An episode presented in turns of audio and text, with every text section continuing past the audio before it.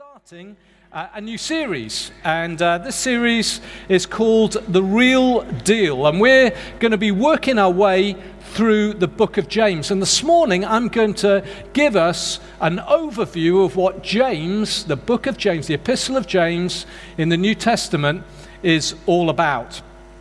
Now, Annie uh, is, uh, over the last couple of years, she's, she loves, she's really got into painting and has been enjoying painting. My daughter Meg, many of you will know, uh, did an art degree and she actually works in a, a, an art gallery in Swansea. And um, here's what I've learned, okay? I haven't learned much about it, apart from uh, needing to clear the mess up afterwards. Um, the, the, what I've learned is this that painting the background, you need to paint the background before you focus on the detail. I would just get into detail straight away. That's my the way I'm wired. I'd want to get into detail. But what I've learned from listening to Annie talk about it, watching her paint, listening to Meg, watching her paint, is that you've got to paint the background first, and you put layer upon layer upon layer before you get into the detail. And this is, this is how it helps. First of all, it creates depth. There's a, there's a moment as you start to look at the detail, the detail starts to stand out because of the depth of the painting that's gone on before.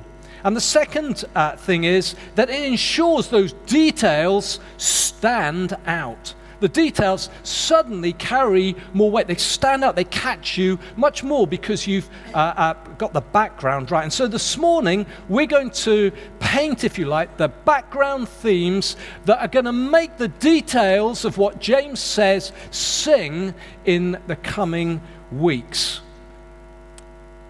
David Pawson, uh, in his uh, book Unlocking the Bible says of James it's one of the easiest books in the Bible to uh, understand, but one of the hardest to put into practice what you've heard.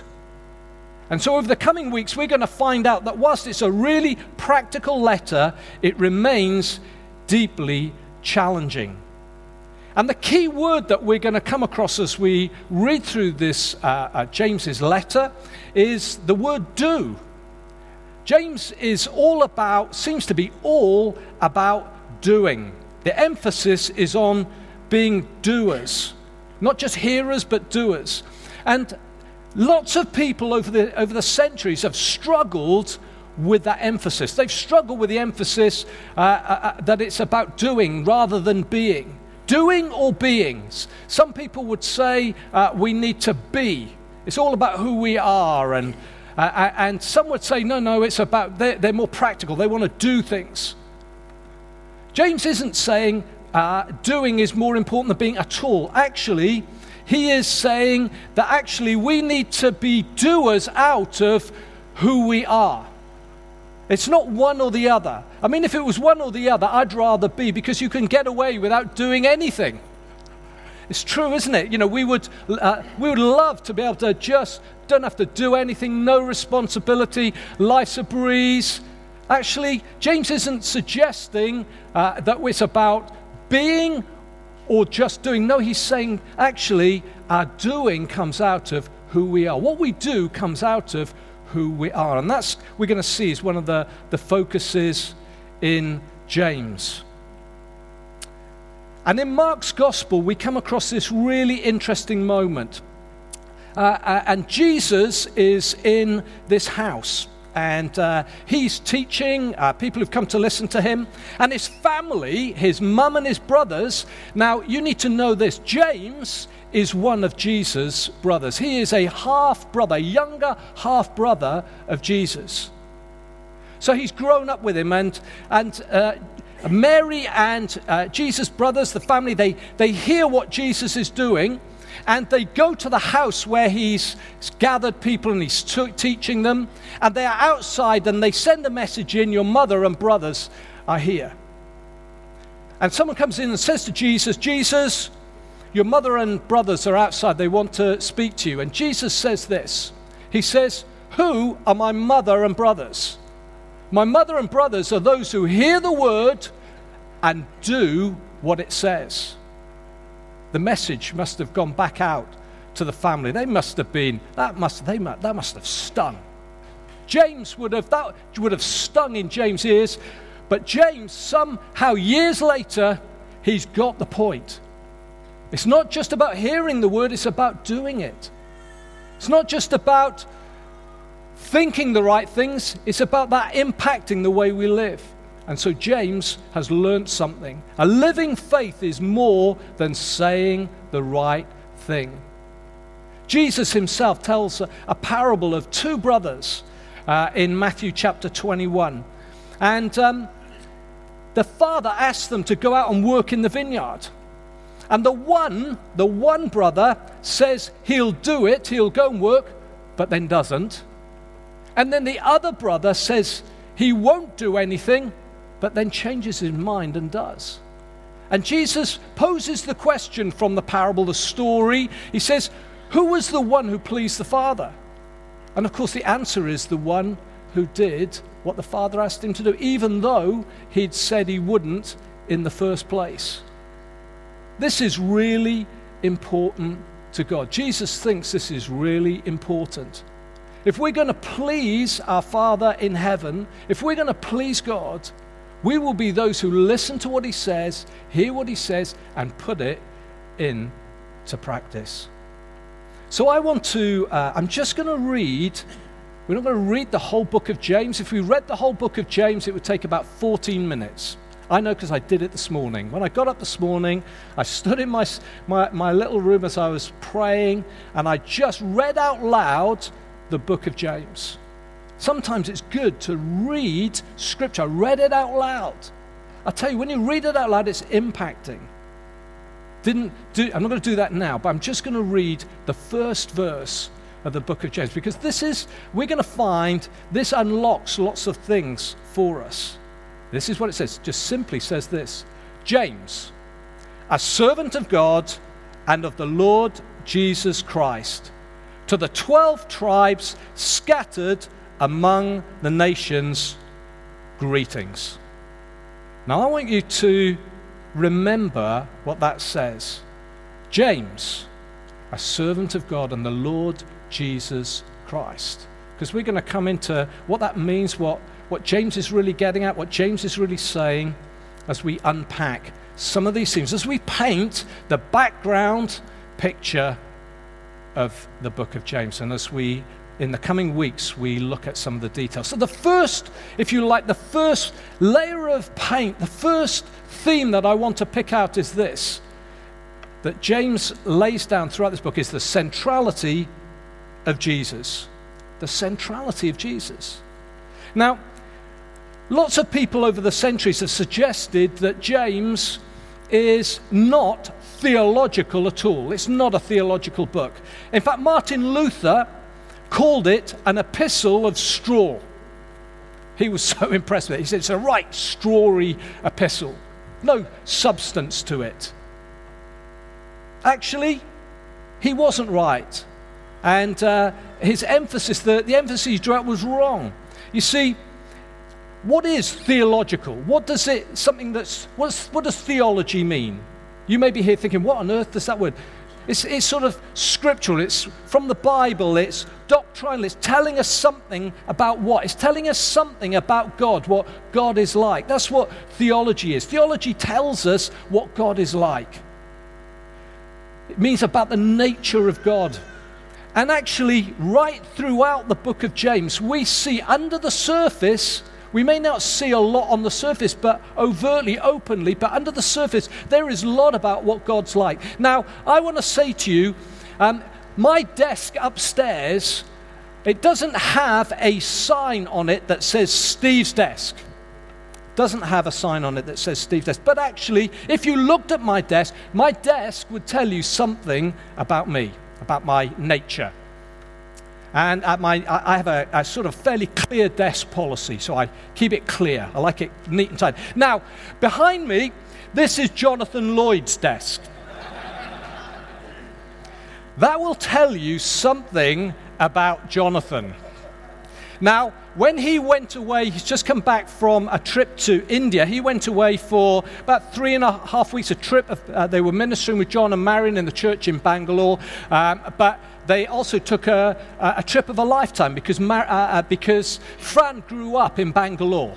And so she went back, they went back and had a look of some of uh, where Fran spent her childhood. Uh, they had a great trip. It was something that Jonathan promised that they would do many years ago. So it was like God fulfilling a promise. But when he went, his desk was like that. In fact, it was worse. And actually, he doesn't know this. I actually tidied it up. And he came back and he didn't notice. I threw some stuff away. I moved some stuff and hid it. He has no idea. No idea. And he came back, and within days, we're going backwards. We're going back to square one. Because you see, actually, you can tell something about the nature uh, uh, uh, by just looking and seeing and perceiving. And so, as you read through the book of James, there is lots in this book that tells us something about what God is like. And so what we see is this. It doesn't overtly talk a great deal about God, doesn't have big, uh, big theological statements, but it has through it, it has riven through it lots of truth. So James tells us that there's one God and judge. He says that God does not change like shifting shadows in chapter 1, verse 17. He says he's a gracious God and he gives good gifts. He's a good God that gives good gifts. He's gracious and loving. God isn't satisfied with lip service, He actually wants our lives. He's jealous for our worship. He doesn't need our worship, He's not lacking our worship. He wants our worship because He is God and He deserves it. We see God riven through James un- under the surface. But perhaps the most damning criticism is that James hardly mentions Jesus. Other New Testament writers like Paul seem to make so much more of the centrality of Jesus. Some of Paul's great statements in Colossians about Jesus and who he is, that is the image of the invisible God. They ring through the pages of the Bible, some of Paul's great statements, and yet James doesn't seem to have uh, uh, anything quite like that. I've already mentioned that James was Jesus' younger half brother. It appears Joseph, their fa- uh, uh, uh, James, um, James's father, who treated Jesus like his own son because Jesus was born of the Spirit Mary was his mother, but he had no father. Father was fathered by the Spirit of God. That's what the Bible says. And Joseph, his surrogate father, had died, seems that way. He'd left Jesus as the oldest male in the family. Imagine James's, imagine you're a younger brother, and suddenly your half brother says, I'm the Messiah. What are you going to say? I think you know what you would say. What is going wrong with him? What is going on? If I said, when I was growing up, I'm the Messiah, my sister already had problems with me, okay? She would have had serious problems with me. Messiah, what are you talking about? Do you see what you did yesterday? That's not very Messiah like, is it? So James has a problem because his his half brother has said he's going around telling people he is the Messiah. Extraordinary. The Messiah? What? The family clearly have a problem with it. And, and there's a moment that I referred to earlier where they go to try and sort him out. They've heard what's happening, and it says they're going to take charge of him. It's like they're going to want, they want to take him into custody. They want to take him away. So they're not quite going to lock him up, but they want to take him away. They want to sort him out because this is crazy stuff. They don't understand quite what's going on. They do not believe that he is the Messiah. James does not believe he's the Messiah. And there's a moment in the Gospel of John, John's Gospel. John's telling a story, and Jesus, it's coming up to a, there's a, there's a, there's a feast coming up in Jerusalem, uh, one, of their, one of their moments where people gather to worship at the temple temple. And his brothers say to him, they say, why don't you take your, what are you mucking around here in, out here? You need, if you're the Messiah, you need to take your disciples to Jerusalem and show them some miracles, show them who you are. If you want to be a public figure, you've got to do stuff in public. And it's like they're mocking him. They're like, if you're the Messiah, go and prove it to everyone. Do a few miracles in public. Go on, don't just do stuff back here. And Jesus doesn't listen to them. And yet, once they've gone and they've disappeared, behind the scenes, he, he goes to Jerusalem without them knowing. He's not going to prove himself to them.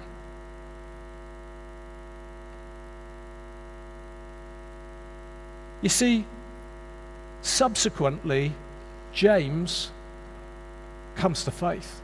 James becomes a follower of Jesus. Something happens that convinces James, this cynical half brother, he's thinking, he is, he's lost it. He's lost it. Something happens that changes James's mind forever.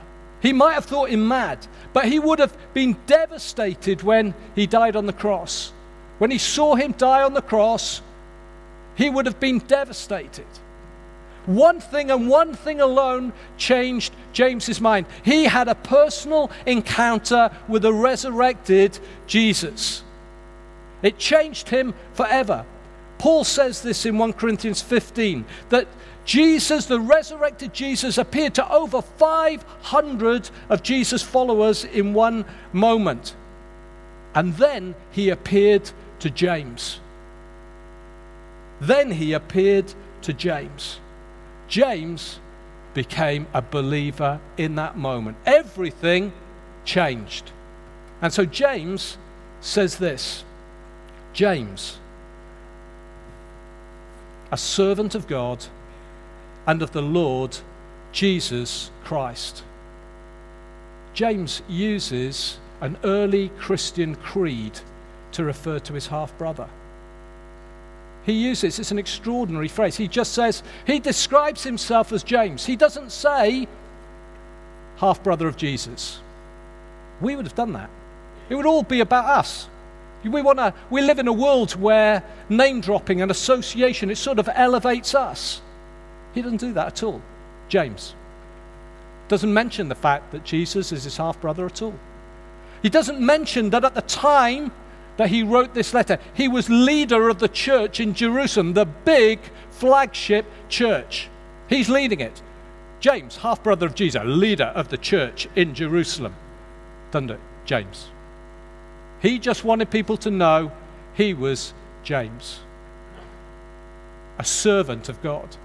The word servant he uses is the word doulos. He, basically, a servant is someone who is, is a slave, is someone who is totally given to their master. They, they, they live at their master's call. Whatever their master says, they do. They don't live for themselves anymore, they live for their master. That is their, their, that's their life. 24 7, they are at the beck and call of their master. And, and James says, I am a slave, I am a servant of God and of the Lord Jesus Christ.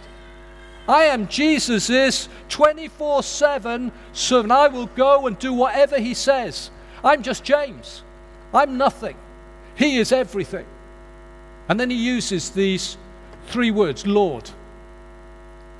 When they use that word Lord, he's, he's saying He is, it's the word that's used of God. He's saying He is God. This is God. He is the Lord. He is the one who created all things. He is above and over all. He uses his name Jesus. Jesus' name, it, it comes from the, the, the name Joshua, which means the Lord saves. James would have remembered that over Jesus as he was born, the, the angels came and said, Name him Jesus, for he will save his people from their sins. He will save them, he will restore them to relationship with God. That's what, that's what, that's what he heard. And, and so he's the Lord, he's the Lord, he bet he's Jesus, he will save people. He saved me, James is saying. He saved me from myself, from my proud, arrogant self. I belong to him. I am his. He is the Christ, the Messiah. He is the one that's going to turn everything right, make everything right. He is the Lord Jesus Christ. He bows the knee. James bows the knee to his half brother. No reference to family anymore. It's all over. This is my Lord and my God.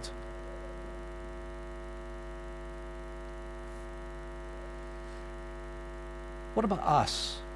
Have you had a personal encounter with Jesus? Maybe as a young person, you're here because your parents are here and your parents have faith and, and you're struggling. You're looking and you're thinking, are they, are they a little bit? I don't quite get it. And maybe you're struggling to believe, you're, you're thinking, really? He's the Jesus rose from the dead? Really? Maybe you've come this morning and maybe that's your big question. Yeah, I quite like being in church, but Jesus rose from the dead? Really? Let me tell you, James was like you. He was where you are, but there was a moment everything changed. Everything changed for him. He had an encounter with a resurrected, a personal encounter with Jesus Christ. And we run something, if, you're, if that's you, whether you're a teenager, uh, late, in your late teens, or you're someone who is visiting this morning and you're feeling like that, we run something called the Alpha Course. It's an opportunity for you to find out about Jesus, an opportunity for you to encounter Jesus. And a number of people who have done that.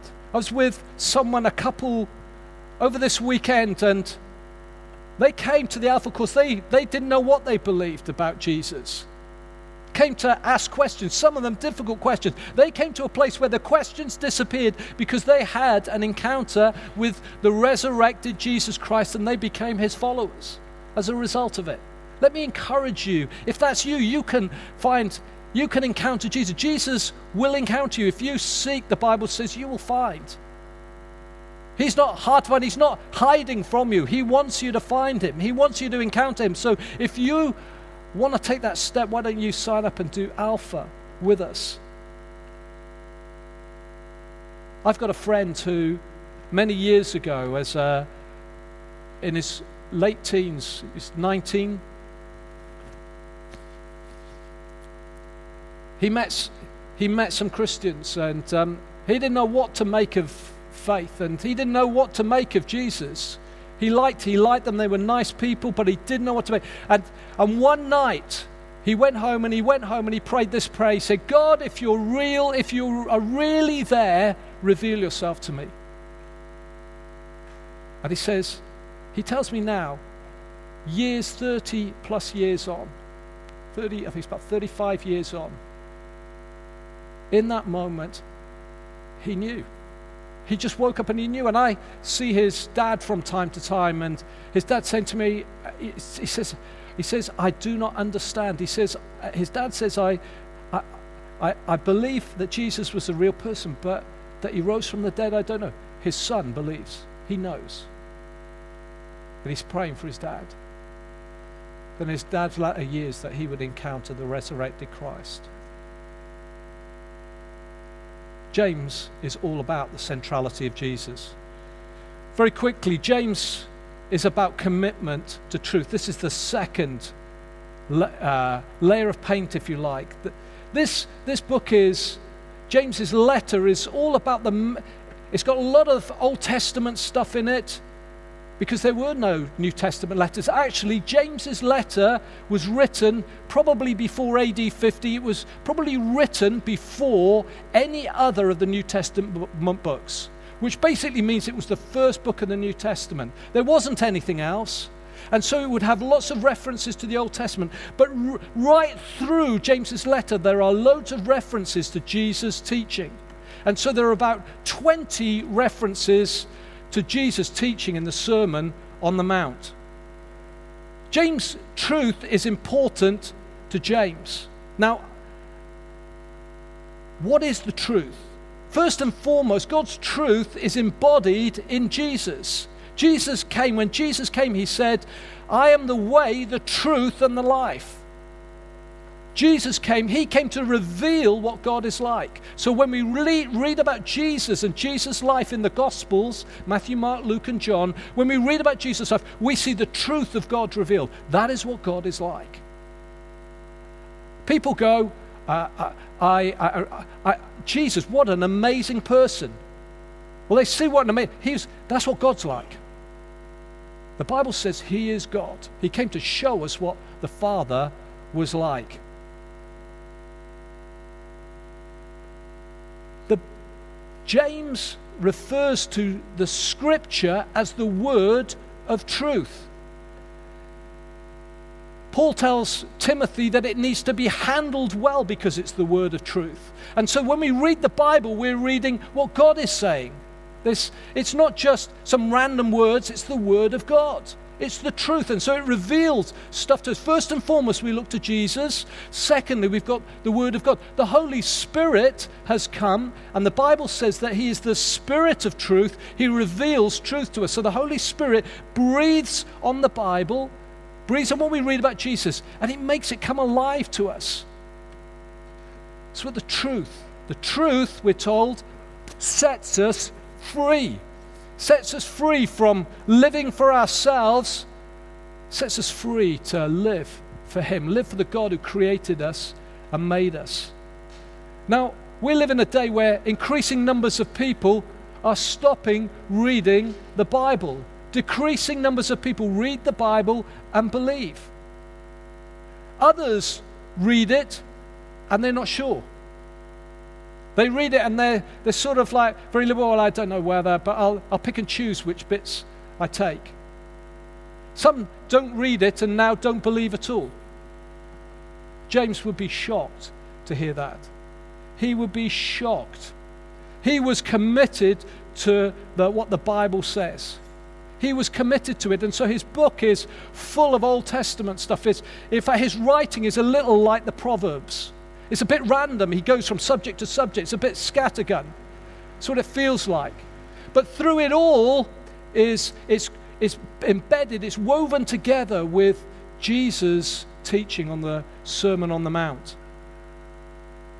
And, and James the thing about James is he never wanted people to be burdened with rules and regulations. And so he talks about, uh, he talks about the, the law that brings liberty. And when you read it, you can read it and you can think, oh, he's talking about rules, Old Testament rules. We've got to do this and we've got to wash our hands and we've got to do that and we've got to. Say, no, no, no, no. No, James isn't talking about that at all. He's talking about the law that brings liberty. He's talking about, about what Jesus has done to set us free and so James doesn't want to burden people with things that are, are not going to help them live fruitful lives for Christ. And so in Acts chapter 15, you read that there's a, big conflab in Jerusalem. James is in charge of it. They're talking to Paul and Barnabas, and they're talking about uh, people who are non from a non-Jewish background coming to faith, and they're talking about should they make them be circumcised. And actually, they, they realize, no, we, don't, we shouldn't be doing that. And so James writes a letter and says, no, no, I don't want to burden you with anything that's not necessary. And so they strip out lots of that stuff, stuff that was fulfilled because Jesus had died and been raised from the dead. James isn't into burdening us with old style rules and he wants us to live in freedom in the way that God planned for us to do, that we might live life to the full. There's a commitment to the truth as we read James. Very quickly, there's a culture to embrace. James clearly expects followers of Jesus to stand out from the world they live in. He expects them to be living lives that are stand out lives. He expects them to be different, and all through the, the things he talks about, and we'll cover them in recent, coming weeks, you'll see that actually he's expecting them to stand out, be different. Not for difference sake, because actually there's something happened inside. They live to a different, they sing to a different tune. They march to a different drum beat. They follow Christ now. They don't follow the ways of this world. They follow what Christ is. What does God say? What does God think about this? I was talking to someone uh, the other day, he was talking about his dad's. Uh, Center was talking about his dad who'd come over, his mum and dad had come over from India, and they came here and, and they did some, uh, spent some time talking to John and Marion and, and Sentinel and Victoria, and they, they came to faith in Christ. From a Hindu background, came to faith in Christ, and we baptized them here.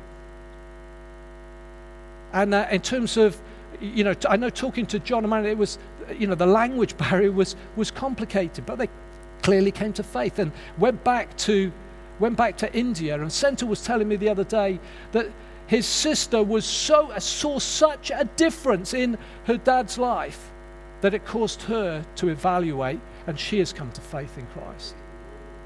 Now, there's something changes. We march to a different tune. James expects, his, expects us to embrace a different culture. He wants us, he talks in, the, in, his, uh, in his letter, he talks about us being mature and complete people. He's not talking about us being perfect, but he's talking about us being well rounded, about a heart change, something happening in our hearts. We give our lives to Christ, we follow his lead. He becomes our master. We do what he says. He pours out His Spirit on us and enables us to live for Him. That's what the Bible says. And so, as we read through the book of James, what we're going to see is this. We're going to see it talks about how we handle difficulties and temptations, and we'll talk about that next week. It talks about how we handle ourselves. I tell you, that is difficult.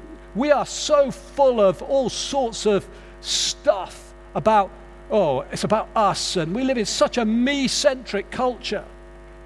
It's all about you and how you feel. Well, no, it isn't. It's about Him. When we leave church and we go, well, it didn't do it for me this morning, what did it do for Him? Was He pleased with your worship? It's not about us. We live in a world where it says it's got to be about us and how we feel. No, it isn't. No, it doesn't have to be like that. Jesus Christ changes everything. An encounter with Him changes everything. And so we're going to find out about how to handle ourselves, what we believe, what we say, what we do, how we handle other people, how we handle wealth. It was clearly causing issues in the early church. And if we really get to grips with what James is saying, we will be a grace filled people who love God with all our hearts. It will affect us. We will be people who pray. James starts his letter with prayer, he ends it with prayer. He's a man of prayer. It's said that when James died, uh, one of the uh, early writers, writing of James being martyred in AD 62, he was at the temple. There was a, a real, uh, a bit of a riot. They took James to the top of the temple and they said, Unless you recant, unless you turn away from saying Jesus was raised from the dead, we're going to throw you off. And he wouldn't, and they threw him off threw him off the temple, and as he's lying on the ground, he's not dead. He's still praying. He's praying for those who are doing this to him. And, and, and this writer says, as someone got a big club and whacked him over the head and finished him off. And they said, it said of his knees, his knees, the skin on his knees was like the skin of a camel's knee. Why? Because he'd spent so long on his knees in prayer.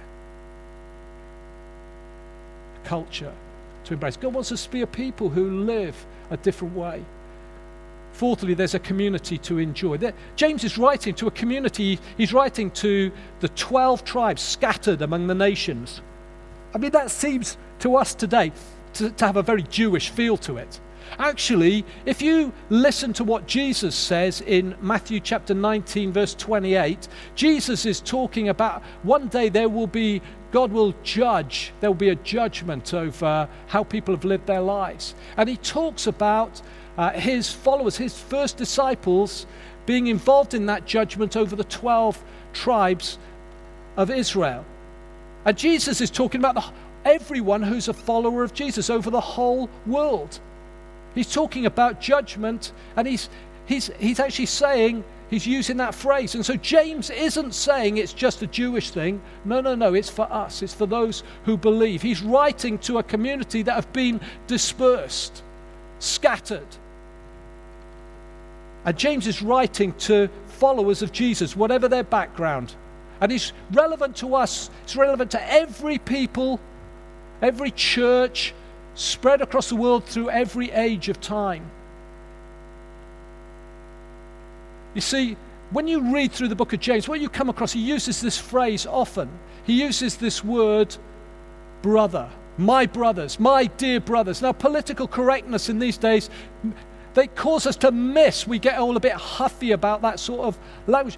We, we will miss the beautiful sense of community. He is writing to people he has never met, never known, will probably never see this side of eternity. And he says, My dear brothers beautiful sense of community. Those who love Jesus, they are our brothers and sisters in Christ. We are in Christ together.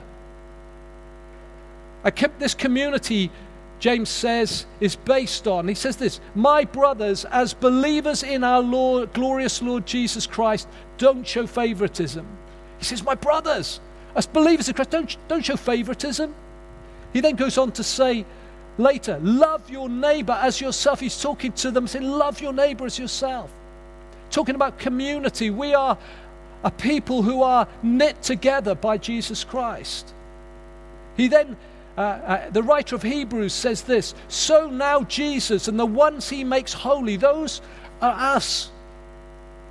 We have no right to come and stand before God, but Jesus has made it possible. He's dealt with our wrong uh, the Bible calls it sin, our wrong attitudes, our independence, our pride from God. And Jesus has dealt with it. When he died on the cross, he took the punishment that was ours so that we could enter into the presence of a God who is not like us. The Bible calls it holy. And we can draw near to God and we can come close because of what Jesus has done. That's what the writer is saying. He, he says this Jesus and the ones he makes holy have the same Father. Jesus' Father, the Father Jesus came to show, is now our Father. That is why Jesus is not ashamed to call them his brothers and sisters. What an amazing truth that is. We stand here this morning as brothers and sisters of the Lord Jesus. And we're to treat people as God treats us with compassion, without favoritism. Are we perfect? No, we're not. And so we need to hear what James is saying. And as we unpick that in coming weeks, what we need to remember is this it's about community, it's about a culture. And culture, culture is worked out best in community, rubbing shoulders with one another. And here we come to the, the last thing, and we're going to finish with this. The last layer that I want to draw out, the last, if you like, layer of paint that James lays out his opening letter, opening to the letter, indicates that this letter was written, written following the scattering of the church. Uh, the word is, uh, is diaspora. It's the, it was, it was the, the, the, the, the early church being pushed out of Jerusalem. And what had happened was there was persecution. And what happens in it's in Acts chapter 8, you read that Stephen, one of the early uh, leading lights of the church has been, uh, has been martyred. And as a result of it, there's a big persecution that kicks off against the church in Jerusalem. They'd not known anything like it before. They'd had a bit, but suddenly it's really tough. And everyone is pushed out. The church is pushed out of Jerusalem, and, and just the leaders stay.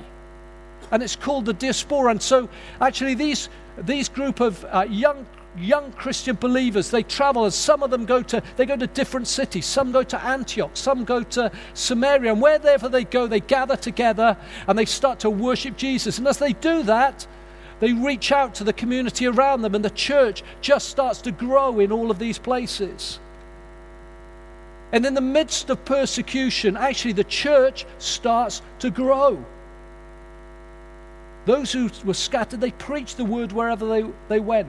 Now, we may not live in days of that we experience persecution like they experienced. But there are many, many, many people around the world who are being persecuted or dying for their faith in Jesus Christ.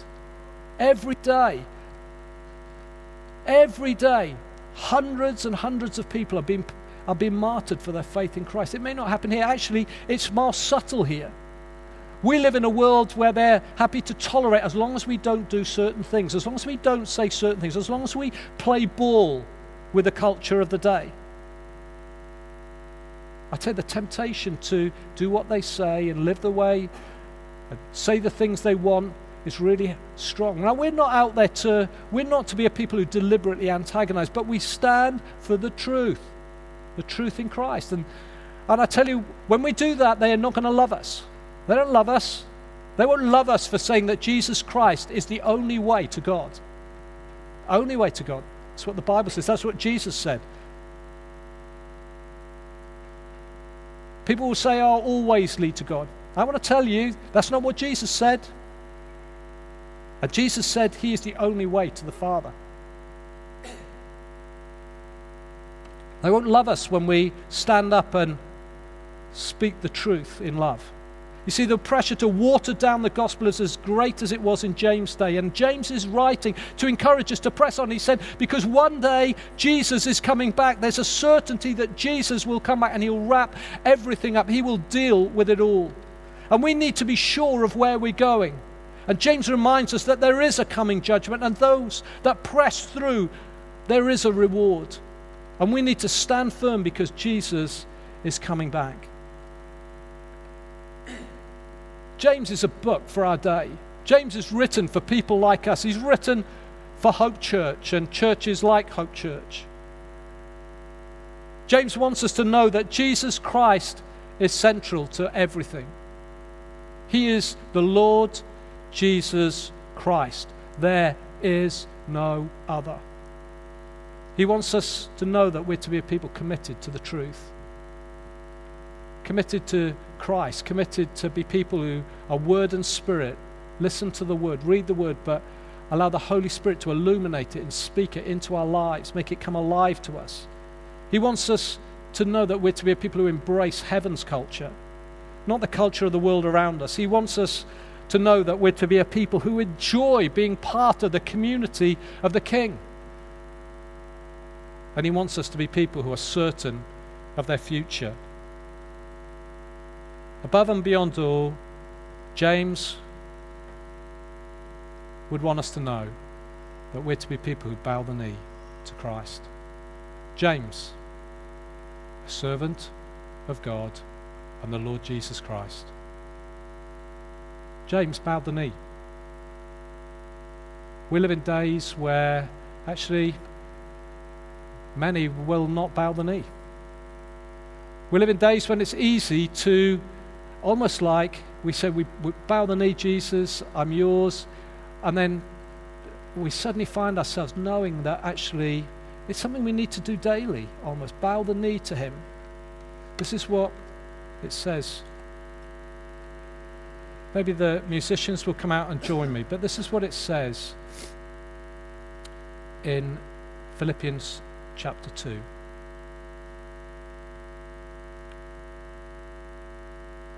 Your attitude should be the same as that of Jesus had.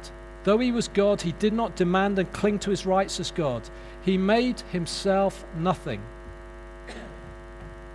He took the humble position of a slave and appeared in human form.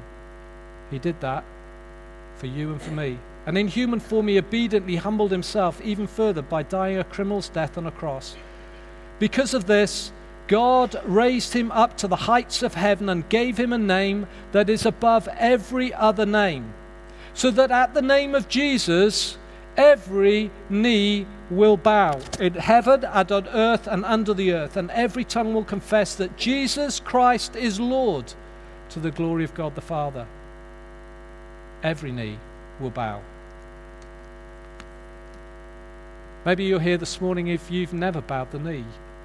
You've heard me talk about Jesus, you're thinking, yeah, I want to do that. There's a moment. There's a moment as we worship to say, Jesus, I bow my knee to you. I give my life to you. I receive what you did for me on the cross. Maybe you want to find out a bit more. Maybe you need to respond and go talk to someone at, at the Alpha, uh, about Alpha at the Connect points and sign up and do Alpha with us. Maybe this morning you know that actually Jesus, you want Jesus to be able to put you're struggling with. There's, there's issues you're struggling, and you know you need to bow the knee over that issue. I think there's a moment we need to respond.